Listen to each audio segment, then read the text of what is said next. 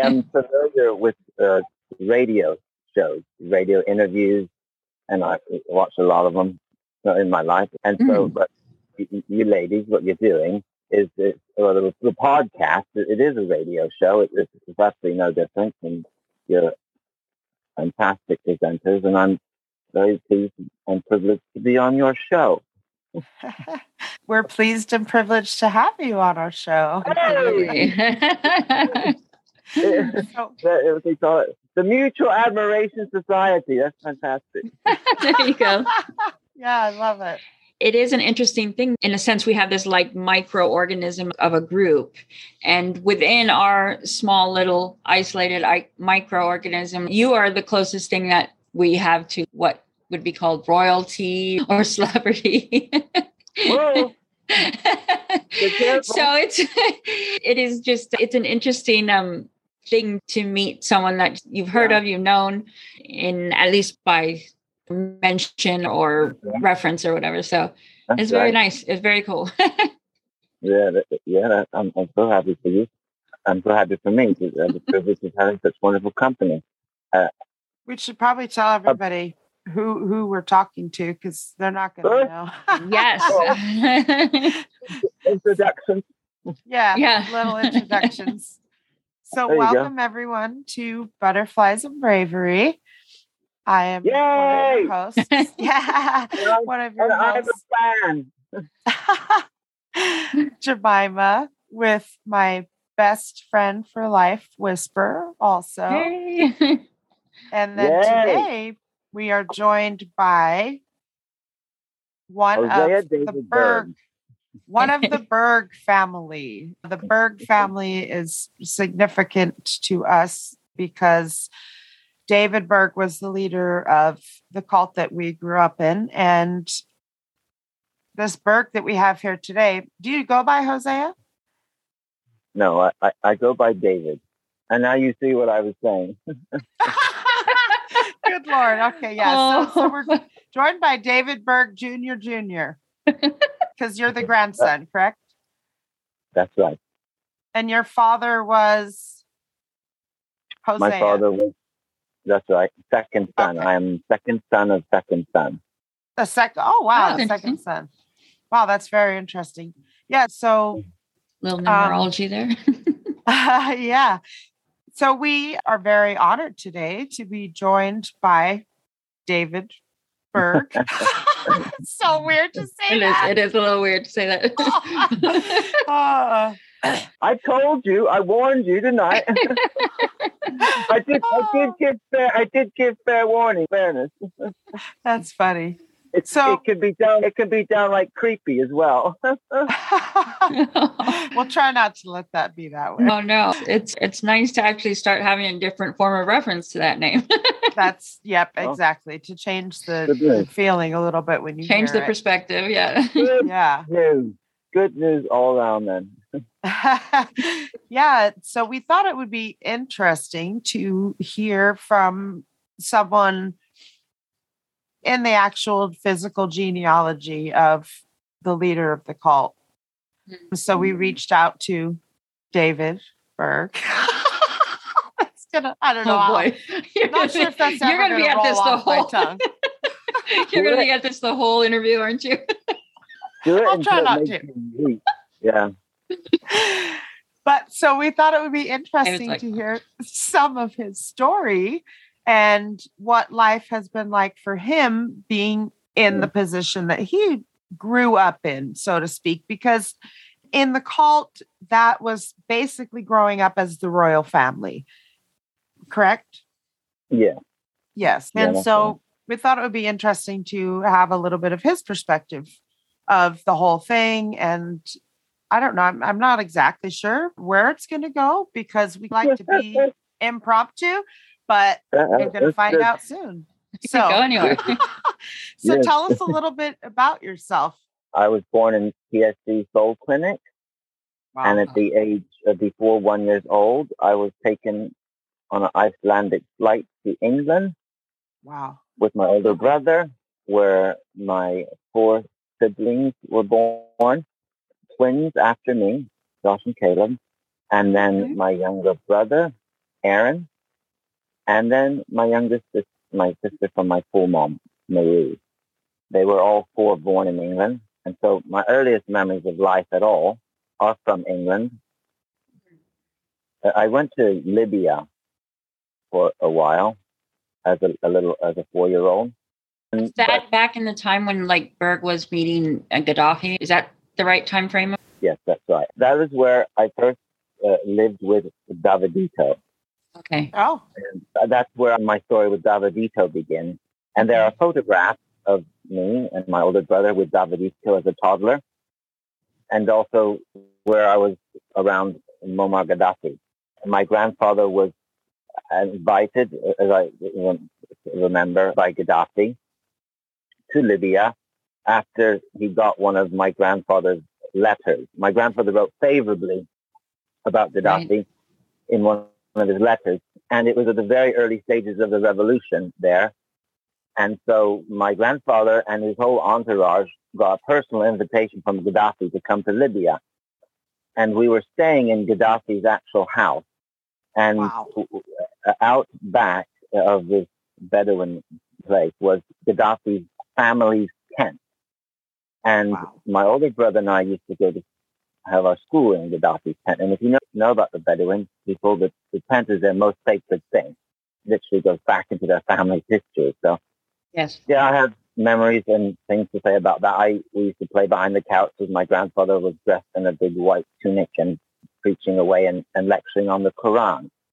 And yeah, so he was a personal guest of Gaddafi.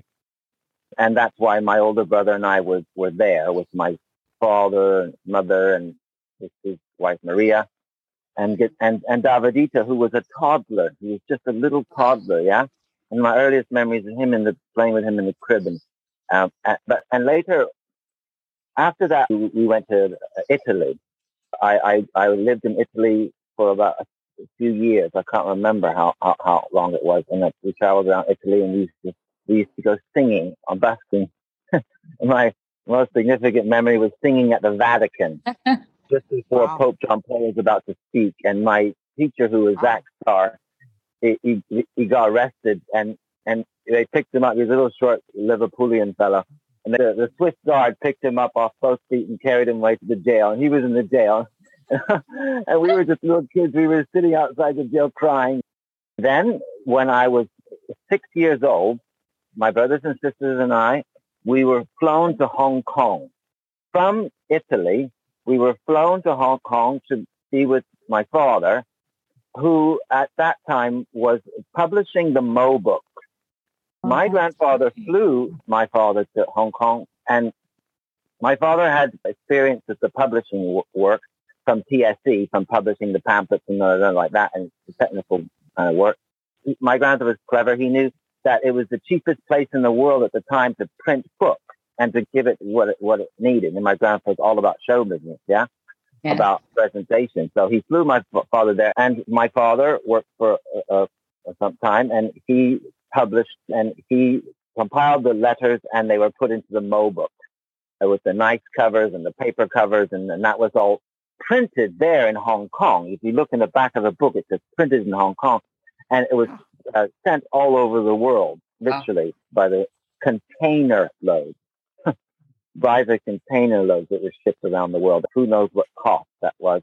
But anyway, I arrived in Hong Kong at six years old and right away we started to sing the Chinese people as we were taught. But that's part of the abuse. That, that's part of the story of, of my life and getting to know my father for the first time. And my youngest sister from my second mother, I grew up with two mothers. My youngest sister, she was born there in Hong Kong. So we were there in Hong Kong, and I lived in Hong Kong, and we moved to Macau. I lived there till the time I was 17 years old, and at at 17 years old, I flew to Japan to the Heavenly City School uh, in Japan, or the its proper name, My Beloved Home. I was there in 87, 88. I was there in 86 and wow. 87. So I probably crossed paths with you because I was there My- when Grandpa and Maria were living in the oh, little hut outside the big school. The and, Yeah, and Davidito was coming That's in right. with Uncle Alfred to do handyman right. jobs. That's right. I was there then. That's right. Okay, then we were both there at the same time.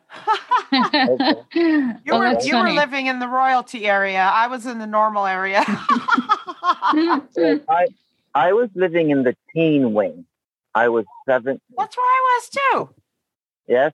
So I, I, I must I, I know you then. I just haven't put the right face to you. Well, my name was Bathsheba. Bathsheba. Yeah, I was Bathsheba, and I was taking care of the little kids with Auntie Heaven. Mm. oh my god. Oh, okay, okay. It's ringing a small bell here. Uh, but, but but any but anyway, the point is that we were both there at that time. There um, was loads is- of us. Yeah, yeah. There was. I, if I, I remember correctly, there was upwards of 20, 30 teenagers there. Mm. Um, Oh yeah. And yeah, how interesting! You were there at the ATS when I was there. And when when did you leave? Did you leave before they started to film the kitty videos? Yes, I left a little bit before that. They sent me to the Jumbo to torture me there in the Philippines. All right, so I might have just actually missed you. We may have actually just missed one another, and the reason for that is because they were moving just back and forth between the schools. And yes, I never went to the jumbo, but my older brother went to the jumbo, and my former wife was there at the jumbo. Jumbo, Oh, so I, I must And- know her too then. yes, her name was I was there Her name for is like almost a year. Her name was Crystal. Crystal. Yeah. But in saying that, remember, there was a lot of us coming and going from those schools at different times. So unless you really made a connection with someone like you did with Whisper in Thailand, then you may not actually have a significant memory or you may have just missed one another. Yeah. But we were actually there in the same in the same places at the at quite around about the same time because my brothers and sisters also came to Japan. I was the first to come to Japan and they also came to Japan and I was doing visa trips back and forth to, to Korea. And, the, the, at the time, there was a lot of people that came from the jumbo to Japan, and they had to leave because of their visas mixed up together. My my wife was one of them because the Japanese government kicked them all out. it's a long story, but they tried to get a bunch of visas for everybody at the same time, but not as under the family, as under the, the family, but the Japanese government refused them visas. So they were all blacklisted, which is very interesting. And every single person on that list is blacklisted and, and wasn't able to return to Japan after that. Yeah, so that's quite the Japanese on that subject. But yeah, from Japan, I met my wife. I met my wife there at the Heavenly City School when I was 17. And she was one of those people that was blacklisted and not come back into the country when she went out of the country. So they sent her to Mexico. Oh. And I was there at the Japan school as a teenager. And at some point in time, I realized that uh, I was going to give it a shot and I, um, if she would marry me. So I sent her a letter asking if she would marry me. And months, months later, I got a reply saying she would think about it if I came over there. So I had to get permission from my grandfather and I flew there to Brazil with my older brother who was married at the time to a, a Swedish girl. And we landed in Brazil. I, it was 89. And I got spent time with my wife and then we got married. And shortly after my first daughter was born there in Rio de Janeiro. I have four daughters. My eldest was born at that time in 91, 90, 91, there in Rio. And my second daughter, two years apart, was born in Sao Paulo, where they had relocated my wife and I to be at one of the large homes there. And then we were also relocated again to Belo Horizonte, where my youngest was born. Then I traveled to other countries in South America, Peru, Bolivia, Ecuador, and, and Colombia in my travels there with, as a family representative. It, it shaped my life a lot, my time in South America. I flew back to America for the first time. I was 25 years old from Brazil. And it was the first time for me to ever meet my grandmother since Rome, Italy. Yeah, so that's how secluded I was from my family, from my background. I had two daughters born at that time. In 97, we got an invitation by the European shepherds to go to Europe and to work as junior VSs or that sort of thing. I was always working with young people, teenagers. My wife and I, we were a pair of shepherds. I, I like to think we were very good ones. And I, and from, from what I've seen of life and, and the people that we worked with, it, it, that was true. We had a good effect on people that are older now. And I'm friends with them and I love them dearly, almost like my own children. And I jumped at the opportunity to go to Europe uh, for sure. I wanted to return to America, but we were not allowed to. We we just weren't allowed to do things that other people were allowed to do. We had to have permission to go anywhere and do anything. We were set, set and told. Yes, my wife's parents are English South African. Her father is English. Her mother is South African. Right. But she grew up in South Africa, and and for a short while when she was a little girl in England her parents were in England, as her parents were TSs.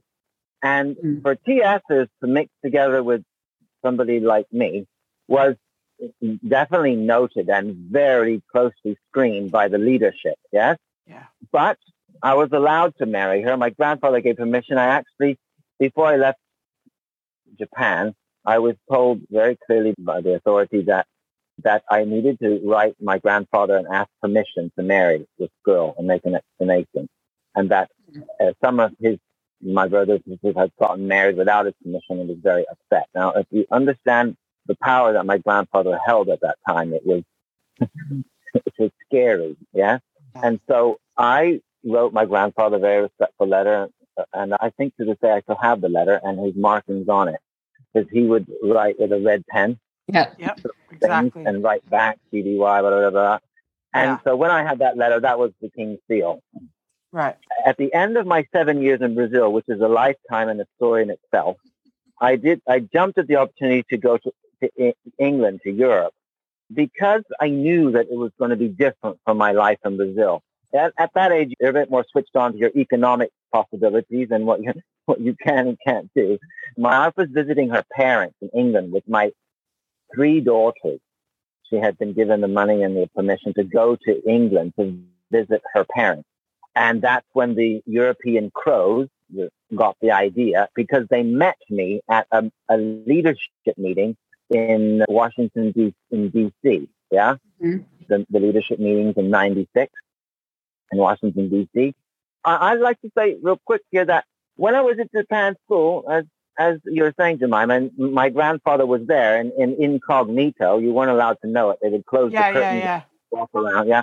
But everybody knew. I asked at that time, very respectfully, that I could meet my grandfather. Yes, because he's my grandfather. But actually, one day on a walk, I saw at the back of his head, and you know, and obviously I would have kissed his hand and knelt down and the whole thing. But I, I just tell you that because it gives a little bit of insight into what kind of person he was and what how reclusive and, and, and what my relationship to the entire story is, who yeah. I knew and when I knew them. Yeah. But I never met Maria except from Libya when she, we were, I was a little child. You, are talking about Karen Zerby. You never met her? Never. Oh, and wow. I, yeah, I also never met my grandfather after Libya. So the response I got was that it wasn't going to happen, meaning my grandfather, whether he was told or not, Nobody can verify that, but I was not allowed to see my grandfather. And I was told that it was from him, yes? But who knows what was what. But at that time, he was old now, fading, and it, I'm going to say a, a, little demented, yes? I would say the dementia started to set in. Obviously, part, part, part with the alcohol, drinking the alcohol. So I flew from Brazil to England to meet my wife because we were going to work for the CROs. I knew Galileo and Lisa. They were the CROs in Europe at the time, and a, a couple of others. And I met them at the meetings in, in DC. They must have liked me. And maybe the leadership in Brazil and South America had enough of me because I wasn't one to keep quiet. I was always talking out and I suppose as they might see it, talking out of turn. And again, because of who I was, physically related. We were handled very carefully, yeah, with kit gloves. But but we ourselves were not handled with kit gloves. I mean, we had to rough it like every single other soldier. And from a very young child, we were very seriously taught that the, the, the scripture that flesh and blood cannot inherit the kingdom of God. And we were treated that way, that we were not in line for anything. And the best we could hope was to be a foot soldier, yes? And maybe a captain, yes? That's quite literally how it was. And, and that proved true in my later years as a 25 year old in the family leadership, that they had no intention of promoting me any higher than barely giving me a captain because of who my grandfather was. So as, as you can see, it, it affected my life a lot. Um, and why I have such an emotional feeling connection with Davidito because I can relate in every way because it's very much like the movie The Prince and the Pauper. The two were identical, but then they were living in two opposite worlds. My brothers and sisters, we were the paupers. We used to sing for our money and ask for money on the streets in Hong Kong. So we grew up singing as child labor, quite literally. So I followed Davidito's progress as his sibling, yes, yeah. and in magazines there in Hong Kong, Macau. And later it came out and was published into what was called the infamous Dito book. When I first met Davidito from when I was a child, I was it was really it's so exciting for me so, because I didn't know he was actually there. I wasn't actually told. It was all secret, yeah. And I didn't know David was there. So I'm on this hill, hugging, lugging these logs. Seventeen year old lugging these logs, and we're working. And they put us in working gangs. That's an amazing stuff. I look over, I look over, and this this face is looking back at me. And I'm thinking, all of a sudden, these bells start going on in your head. You're thinking, wait a minute, that face is really familiar, you know? Uh, yeah, yeah, yeah. Wait a minute, that, hang on, wait, have I, have I seen that? Wait, I, I, I I was so shocked. I'd never heard his voice. And then this squeaky little voice spoke out and said, "Na, na, na, na, na." And when he talked, it sounded just like my little brother. Yeah, identical. There's something to be funny. said uh, of a of a second-hand American accent. Yes, hmm you Yes. didn't grow up here in America. Yes, you can Not tell a yet. lot about someone by their accent and where they've been and what their what their what their background is. Yes, Yes, the Um, transatlantic accent. yes. Uh, I see it as a second-hand American accent because it was your parents and and all the people around you that you inherited that. And what is interesting that you will find is that they do tend to have an accent and a sound of their own from generation to generation. Then I found out it was Davidito. I was so excited, and I made it my full mission in life to befriend him because he was the prince. I was the Right. pauper. Yes and I made it my sole mission in life to befriend him and to and to get to know him. And we did develop a very wonderful childhood friendship. We had a lot in common, and those are my treasured memories. Yeah. because it was the only time that I was with Davidito. Was there at the Japan school as a 17 year old, and he was a few years younger than me. And his little toolbox that he had, and as a child, very clear the difference as to how you're treated and what you have to hoof it for and what the other person gets handed to him. Yes. And Yes. yes, I, I, I confess I was jealous of him that he had everything handed to him and I had to just work hard as, and as hard as every other foot soldier. Nobody bought me a toolbox. nope. And when I look back at it, like now I have all the tools in the world, but he's not alive. And so when I reflect on our lives, and I know from this point of view that I was the lucky one, even though I had to run for it the whole time, I ended up being the lucky one, and he was the unlucky one, even though he was born with a silver spoon in his mouth. It turned out to be his curse. And when I heard of his death, I heard that he left a family. And so obviously, like you do on a, with a younger brother, a sibling, I had every intention to get in touch with him when I came back here to America. Yeah. Because I was no longer under any restrictions not to be able to communicate with him. And, and neither was he. Yeah. So I was very much looking forward to it. And then I heard that he had left the family and I, even better news. And then when my wife told me that he had died, I, I was completely devastated, completely crushed. It, it, it took me a long time to get over that. Uh, but Yeah. I, I found that, that he had died and then later, when I came to America, I saw I found his, his suicide video. You can be sure that when I heard of the death, his death, I was angry, and then also I had every intention when I returned to America here to do my own investigation to find out exactly what happened to someone who I saw as a brother. Yeah. And, mm. and to know why, how, and when, and, and to make my own judgment of it. Yes. And so when I found his suicide video, I didn't need a lot more explaining after that. It's pretty much lined up with what I knew already from my life. Yeah. Um, my wife and I, my three daughters at the time, we ended up at the lake house in Switzerland. Mm. And I used to take witnessing teams into Zurich. My wife and I were given the, the, the job of traveling around England and Ireland and Scotland and showing the Peter videos. And so that's what we did. We would go to the home and we'd show the Peter videos.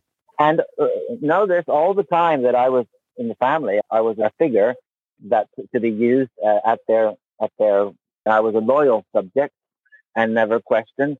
Oh, I did actually start to question a lot later, which is why they started to move me on. But uh, yes, from that time in Europe, it, uh, for the first time being around my my in-laws there, and my wife got pregnant at the time with my youngest daughter, who's now in yeah. a college in London, and an American college in London. You know. so, at the time, again, being a loyal subject, I had wanted to reform the family and wanted to to make it a better place. On one of the trips to America here, I came, my brother showed me the James Penn letters. And hmm. because before that, at the time, I was still officially a family member and not only a family member, but supposed to be in some circle of, of leadership. Yes. Right. Uh, I'm just giving you a basic idea of where I made my decisions, yes, and yeah. where I came across right.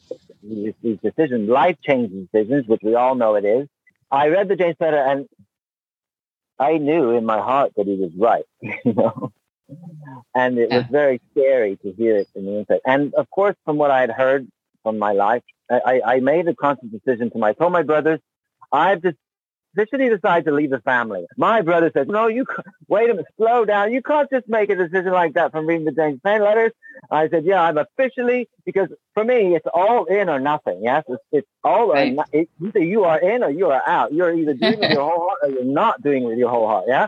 And when mm-hmm. I found out the deceit that was going on, I said, I'm out of this and I'm out of it with my whole heart. It was at that time that my wife also from reading the letters. And when I go back to England, we both officially agreed together to officially leave the family. And as I said, everything you've seen up to my life to this point has was official. as you said, it, it, was always official, and you was official. You were officially demoted and kept at that place, or you're officially so. Yeah, so I made the decision to officially leave the family there with my wife, and well, we didn't say anything or do anything. We just left and started to pursue our own life. And I had to get a job. I yeah. had my Makita power tools from Brazil that I had bought in America. My tools are the story of my life and where I've traveled and what I've done, and also the skill and what I am today. So uh, I was skilled with my tools, and Peter Amsterdam gave me a thousand dollars um, to buy Makita tools, and I was there at the 96 meetings. I just say that for the reference because mm-hmm. it, it, comes up at certain points of the important part of my life. Yes. And yes, I bought Makita power tools after the meetings there in DC, and I flew uh, them to Brazil in a bag. I had to start working on building sites to, to earn money because I was an American and we, we were not eligible for any English doles or we were eligible for literally nothing because I was an American. I was the registered father of the children. And yeah, so I had to get out there on the English building site and start working. I was 27 years or 28 years old and it was my first wow. job where I actually got a job and learned and I was earning three pounds 50 an hour. But my skills always shone through uh, and my discipline in life. Yeah uh, yeah. my devotion, my heart, my wholehearted approach to life. I applied it to my next, my next challenge. Yeah. And I had significant experience there in England on the building sites on and off for 10 years. mm. which is a, a, story in itself. But yes, we, I was working on the English site and officially out the family. And if you can imagine, I, I went from being a, a well-known person in the family, someone who's treated with respect and, and acknowledgement, yes. And I was working on English building sites, and, and all of a sudden I was quite literally what they said, the, the, you're the shit on the shoe. they, they, literally, they, they, literally say that. They say, you're just a shit on the shoe. And at some point in time, you start, you start to question, where have I gone wrong? I started to work in earnest on, in England on the job sites because we had a new baby and we had to support ourselves and we didn't get any uh, uh, money from the government. Luckily, like I said, I had my Makita tools that I had bought in America in DC and I had gone to Brazil uh, with, and then I also then I flew to England with them, and I, that's where I showed up to work with my Makita tools, and I and so we decided to go to South Africa because, like I said, we no longer were under you had to have permission to go somewhere and clearance. So we were choosing to go. My wife and I at that time, we were deciding to either come back to America or to go to South Africa. And being that we were still missionary minded and her parents are wonderful example and impacted my life in a big way. And, and being there in England, we decided to go to South Africa in 1999. We flew to South Africa with all the four girls and we were there with her mother and father and other dear people. But we were still in the process of getting my daughters their English citizenship. Okay. Funnily enough, that's where I am with my daughters right now, getting them their American citizenship. But yes, which is quite significant because my daughters um, they're one of some of the few people probably in the world that can hold four different passports legally. Because some countries you can't hold a passport from another country if you hold a passport, they make you choose, yes? Mm-hmm. But my God, at the moment, that as they apply for their American citizenship, being that I'm American born and my heritage, yes? Right. So, yeah, we flew back to England and I was back on the site there, and that's when 9 11 happened. And that's the story in itself. Uh, my parents were rent, parents-in-law were renting a place and later bought the property. And I was living there with them on the property. We didn't get along very well. So my wife and I we moved to a property nearby. And so my daughters see South Africa as their home. It is their home. And their second home is England, yes? Even though they're born in Brazil, they don't have hardly any memory of it, but are curious to go back for sure to the places that they were born. There was the Y2K. Was it, is it going to be a big scare or whatever, right? And so we were back in England for that. Or I can't remember, but nothing happened. During that, that, that time, I was back and forth from 2001 and mm-hmm. 2002. Mm-hmm. I, I made periodic trips back here to America and also to England to work, to earn a living. I flew back here to America because I knew I could buy an affordable Makita tools. Whereas in England, they were so expensive still at the time that I, I couldn't even afford them there. I had a puppet show and I was in uh, ballooning. I had a really nice puppet show. I, actually, I built the puppet theater in Switzerland in Zurich and we did some puppet shows in England and I bought puppets when I came back here to America. Oh, speaking of puppets, I wanted to comment on that because on your program, you're talking about Peter Puppet. Yes. Um, I was, I was so happy to hear you talk about. I met Peter Puppet when I was ten years old in in Australia. You know, my, oh wow! I flew there to be a, a childcare help to Tita and Yasto. Leadership. Sorry. I said at ten years old. You're the child help, the care help. You're not the kid that needs child. We were very mature children. Ten, of course. We were very mature children. Years away from an adult. anyway, the point was that yes, I sorry. There, and they had to have a hostess eh, that was responsible for me on the airplane. And I also passed by Thailand on the way back and spent a few days in Thailand at 10 years old. You were 10 and somebody had to go with you on the plane, but who was with you when you were in Thailand if you had to stay there a few days? They had the family meet me at the airport and hand me over to the family. I don't remember who it was. and I went to a home in Thailand. But I, I say that because of that time in Thailand. When you talk about your time in Thailand, and also my in-laws, my my my mother and father-in-law, they also spent years in Thailand, and so yeah. So yeah, when you're in the Far East, you get a pretty good taste of what it's like. And I I certainly relate to your story. I mean, I, I know exactly when you're talking about the bathrooms being completely tiled and malnutrition, passing out, dying, and the the heat and the humidity. I'm with you there. Yeah, and my wife also was in Thailand for a long time. Yeah, so once you're in um, Asia, all those countries have similarities and, and significant differences too, like huge differences. Oh, Peter Puppet, yes, because of who I was, some people paid me attention, yes, and Peter Puppet came up to me one day, and I, I was a childcare worker. They were the VSs, yes.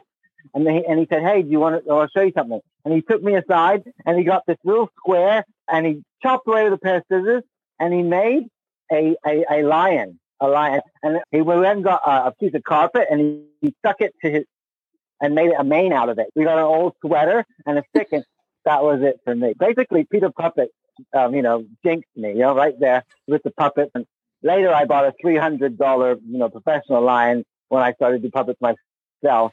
And I, I took that puppet back with me and I treasured it for years. And I did puppet shows. And it was before Peter Puppet even made the Love It. Oh, okay. He was wow. staying in a campsite. And he had been working freelance with other family members with, with, with TV stations. They were wanting to start their own TV program. And, but then they went to the Philippines and in the Philippines is where the Lovett was born, yes? Yeah. And later, Life with Grandpa, which was an improved version of the Lovett, yes? Yes. Peter Puppet, uh, he's a very dear person to me. And when I heard of his cancer and him dying, I was very crushed as well. And hearing about it from their side, you know, I didn't understand any of it actually. I didn't understand the medication, my grandfather's opinion. All I knew is that my grandfather had a very serious opinion about Peter Puppet and then later he died. That's all I was told. Yeah, that's all I yeah. knew. But yeah, Peter, Peter Puppet is, yeah, he's an angel in my life, and and actually, yeah, affected me for sure with the puppet because mm-hmm. I used that to to earn a living some of the time in South Africa. Yeah, hmm. when Mike was little, and so I definitely got the puppet thing from him. When I was in South Africa, I thought we shipped the Pajero, the Mitsubishi 4x4, we shipped it to South Africa, living in the caravan, and I quickly found out that doing work as a, a, a children's entertainer was not going to pay enough money, yes, for mm-hmm. us to mm-hmm. live off of. And the only thing I knew as a sure thing was that if I got back on a plane, either to America or to England, I could stand on a job site, yes? I could get a job, yeah? And so that's what I did. I, I think my first trip from South Africa was to America here, and that's a significant story in itself. That is where I started to, to work in America, doing very significant work, and bought some more tools here, doing mm-hmm. oak floors. Anyway, that's a story in itself. But as you see, the story of my life uh, is the story of my work, my experience in the work world. But so I was making U.S. dollars and flying back to South Africa, and then flying to England, making English pounds, flying back to South Africa with them. I was doing that every year, every other year. And later on, as it went, my longest trips were nine, ten months away from my kids, working in England on the job site. Yeah, my experience on the job site working in England, it shaped and changed my life. Was the first place I began to understand, literally the first time that right and wrong had nothing to do with religion or Jesus. Yeah. Yeah. Every single thing in my wiring was that right and wrong was eventually led to Jesus. And yeah. I, I was the first time I met what I would call honest men. Eventually, my, my wife and I, we separated and I came back here to America in 2009. I was actually on site, a site in England. I shipped my tools from London here to Texas and I was waiting for them to arrive because I had jobs lined up to do, but uh, my tools hadn't arrived yet. Yes, and I started to work here in America. And since then, I've had a, a very busy life. I have a very w- significant working knowledge of building work from these different places of the world. Yeah. Um, from the most the primitive type building places, which gives you a foundation mm-hmm. in our work into every single material that you work with, from metal to stone to wood to water. if you have a foundation in every one of those, yeah, Yes. then you, you can you can become an expert at each one of them, which is what I now at 50. I'm, I'm happy that I am because it helps you get by in life. Yeah. So we mostly heard how you got to where you are now and about how you picked up your trade and all of that type of thing. Now, you were saying you wanted to talk a little bit more about your actual self and your ideas and Yes, I, I would like to come to a conclusion, a, a summary of my feelings about Davidito and the family and my grandfather, yes. and be very yeah. clear on that. And then, as anyone w- wants to get to know me honestly, you can't make a judgment and opinion on someone unless you truly get to know know how they feel, who they really, what they are. Absolutely. And my, my greater concern I thought, is, is the future. And it, because it's a difficult thing to work with the future, because we have to work with the now so presently and urgently. When a foreman comes through your work area, he points. Because if he comes, he points, he points to this and he points at that, and he just says, put right. That's what he says. And he's walking around and he points to put right. Now, he doesn't say and explain what the right is. You are supposed to know what the right is, or you better go and find out what the right is. Otherwise, if he comes to your area again and it's not put right, then obviously you, you lose, the- you haven't done what you're supposed to do, yeah? Mm, and okay. might lose job. So uh, the principle of put right is something's in my area, in my life, and in my space that as much as I can, to the best of my ability, I am supposed to put it right. Or if I don't know what the right is, then I'm supposed to do what I can to find out what the right is and, and go towards that. Mm. Yeah. And so it's in that put right that, that I speak about my past, my grandfather Davidito, because I think it, it, it's in subject to many people, it's something that it hasn't been put right. And so for my part, I'd like to put it right. And whatever I say, because of my background, I will face consequences. Everybody faces consequences for what they say, but being because of my famous heritage, it comes present to me more quickly. And and none the least of which is my own brothers and sisters, my own siblings. And we, we don't and have not ever really agreed on any of of our, our past and stuff. And and as you do with siblings, we, we don't agree on things. We have different views and opinions on it. And so I, I like I need to make myself very clear on this subject because when I talk about this subject, I'm talking about our personal family as well. And also for my own daughters. They're all my siblings and my children They're all very intelligent, clever people, and they all have an opinion on what I have to say publicly eventually when they come across it. But uh, yeah, so start, none of us do agree with the course and the decisions that Davidito made in, Right. in the murder suicide. We, we don't agree with that. Yeah. I do not agree with that. Nobody does. Nobody in their right mind. But the question here is, was there other factors involved and have they been properly considered as Mhm. being the cause? And one side won't acknowledge if there's any wrong done. And the other side says that, say, sees it quite clearly that there was a lot of wrong done there. And whether his suicide video and things he said, if they actually were valid and had some basis for his complaint, yeah, which he was willing to give his life for, which is quite serious when you when you realize that. Mhm. And I think it did exactly that. And there's a lot more that can be set up, but like I said, I want to sum up the subject, and that is, do the people, the people in the family like Peter and Maria, and my grandfather, which is, is all the same story, do they deserve the respect and reverence that they get from people? Or should there be some question involved and, and should they be seen as questionable people doing and living in a, a well, not right, basically. Mhm. And when you have a difficulty and a problem in life, the best thing you can do is learn as much as you can about it Mhm. so that you can understand what has happened uh, as you do with, with things that come up.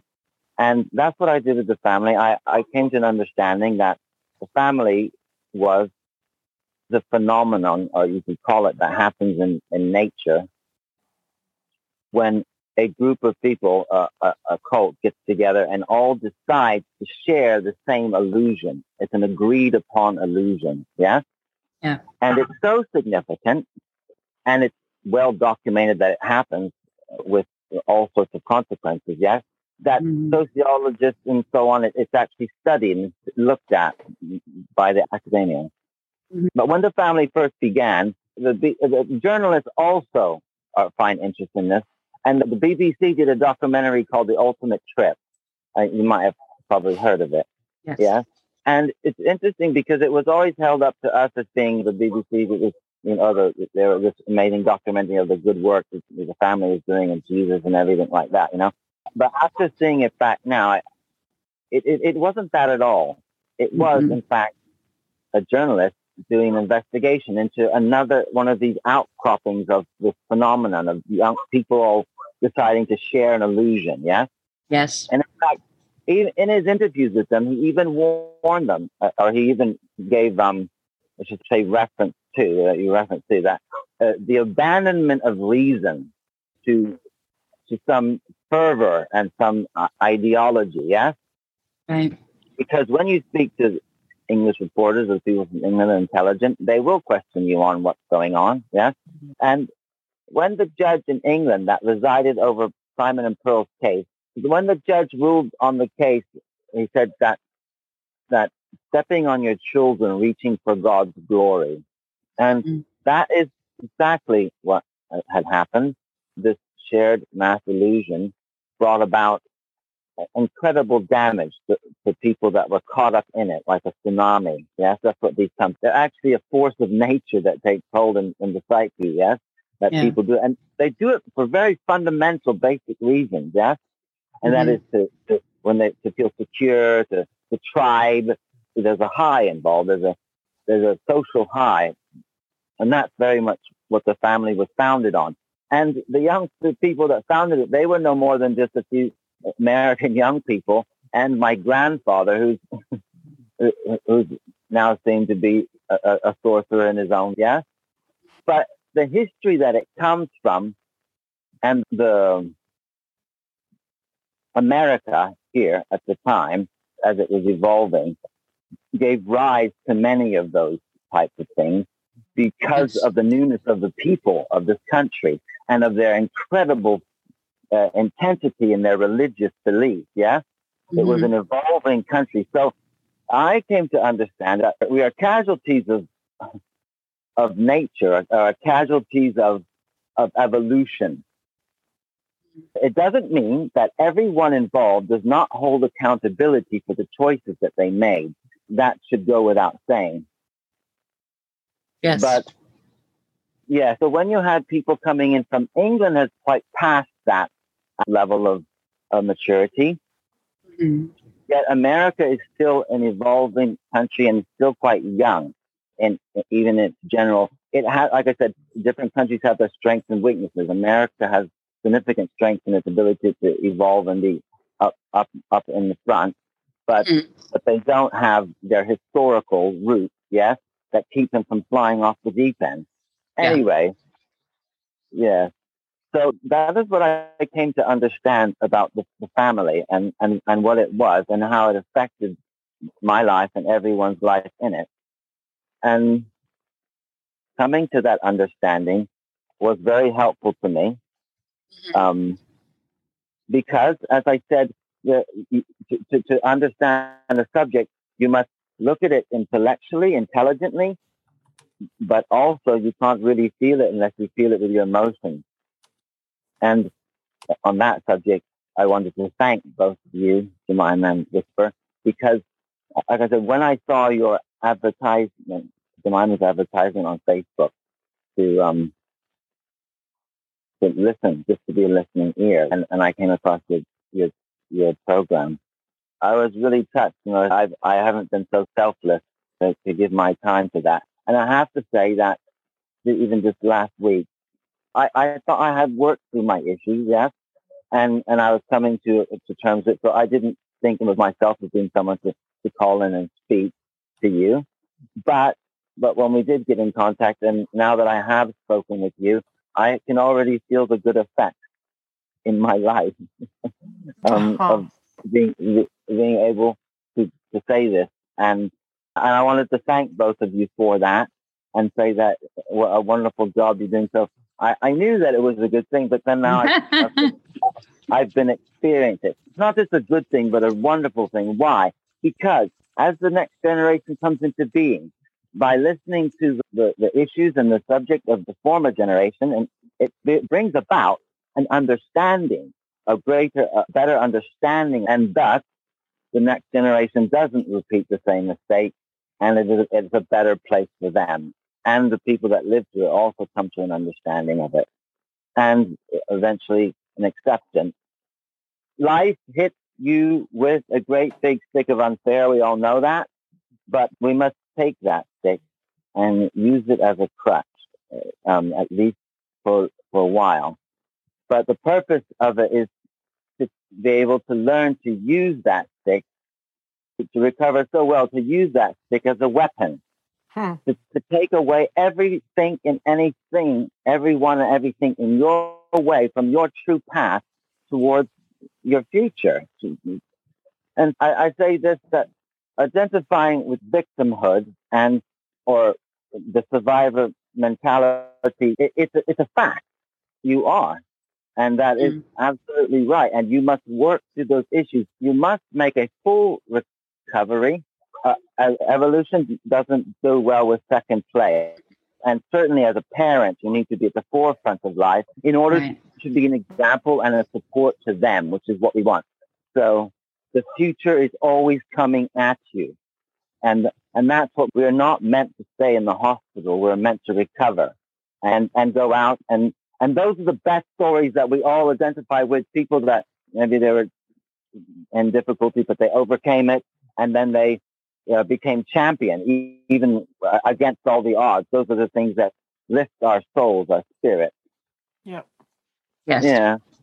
Yes, we, we need to be responsible in order to make the world a better place for our young people, for our children, for the people that we love that go forward. Awesome. Thank you. So we'll end this like we always do.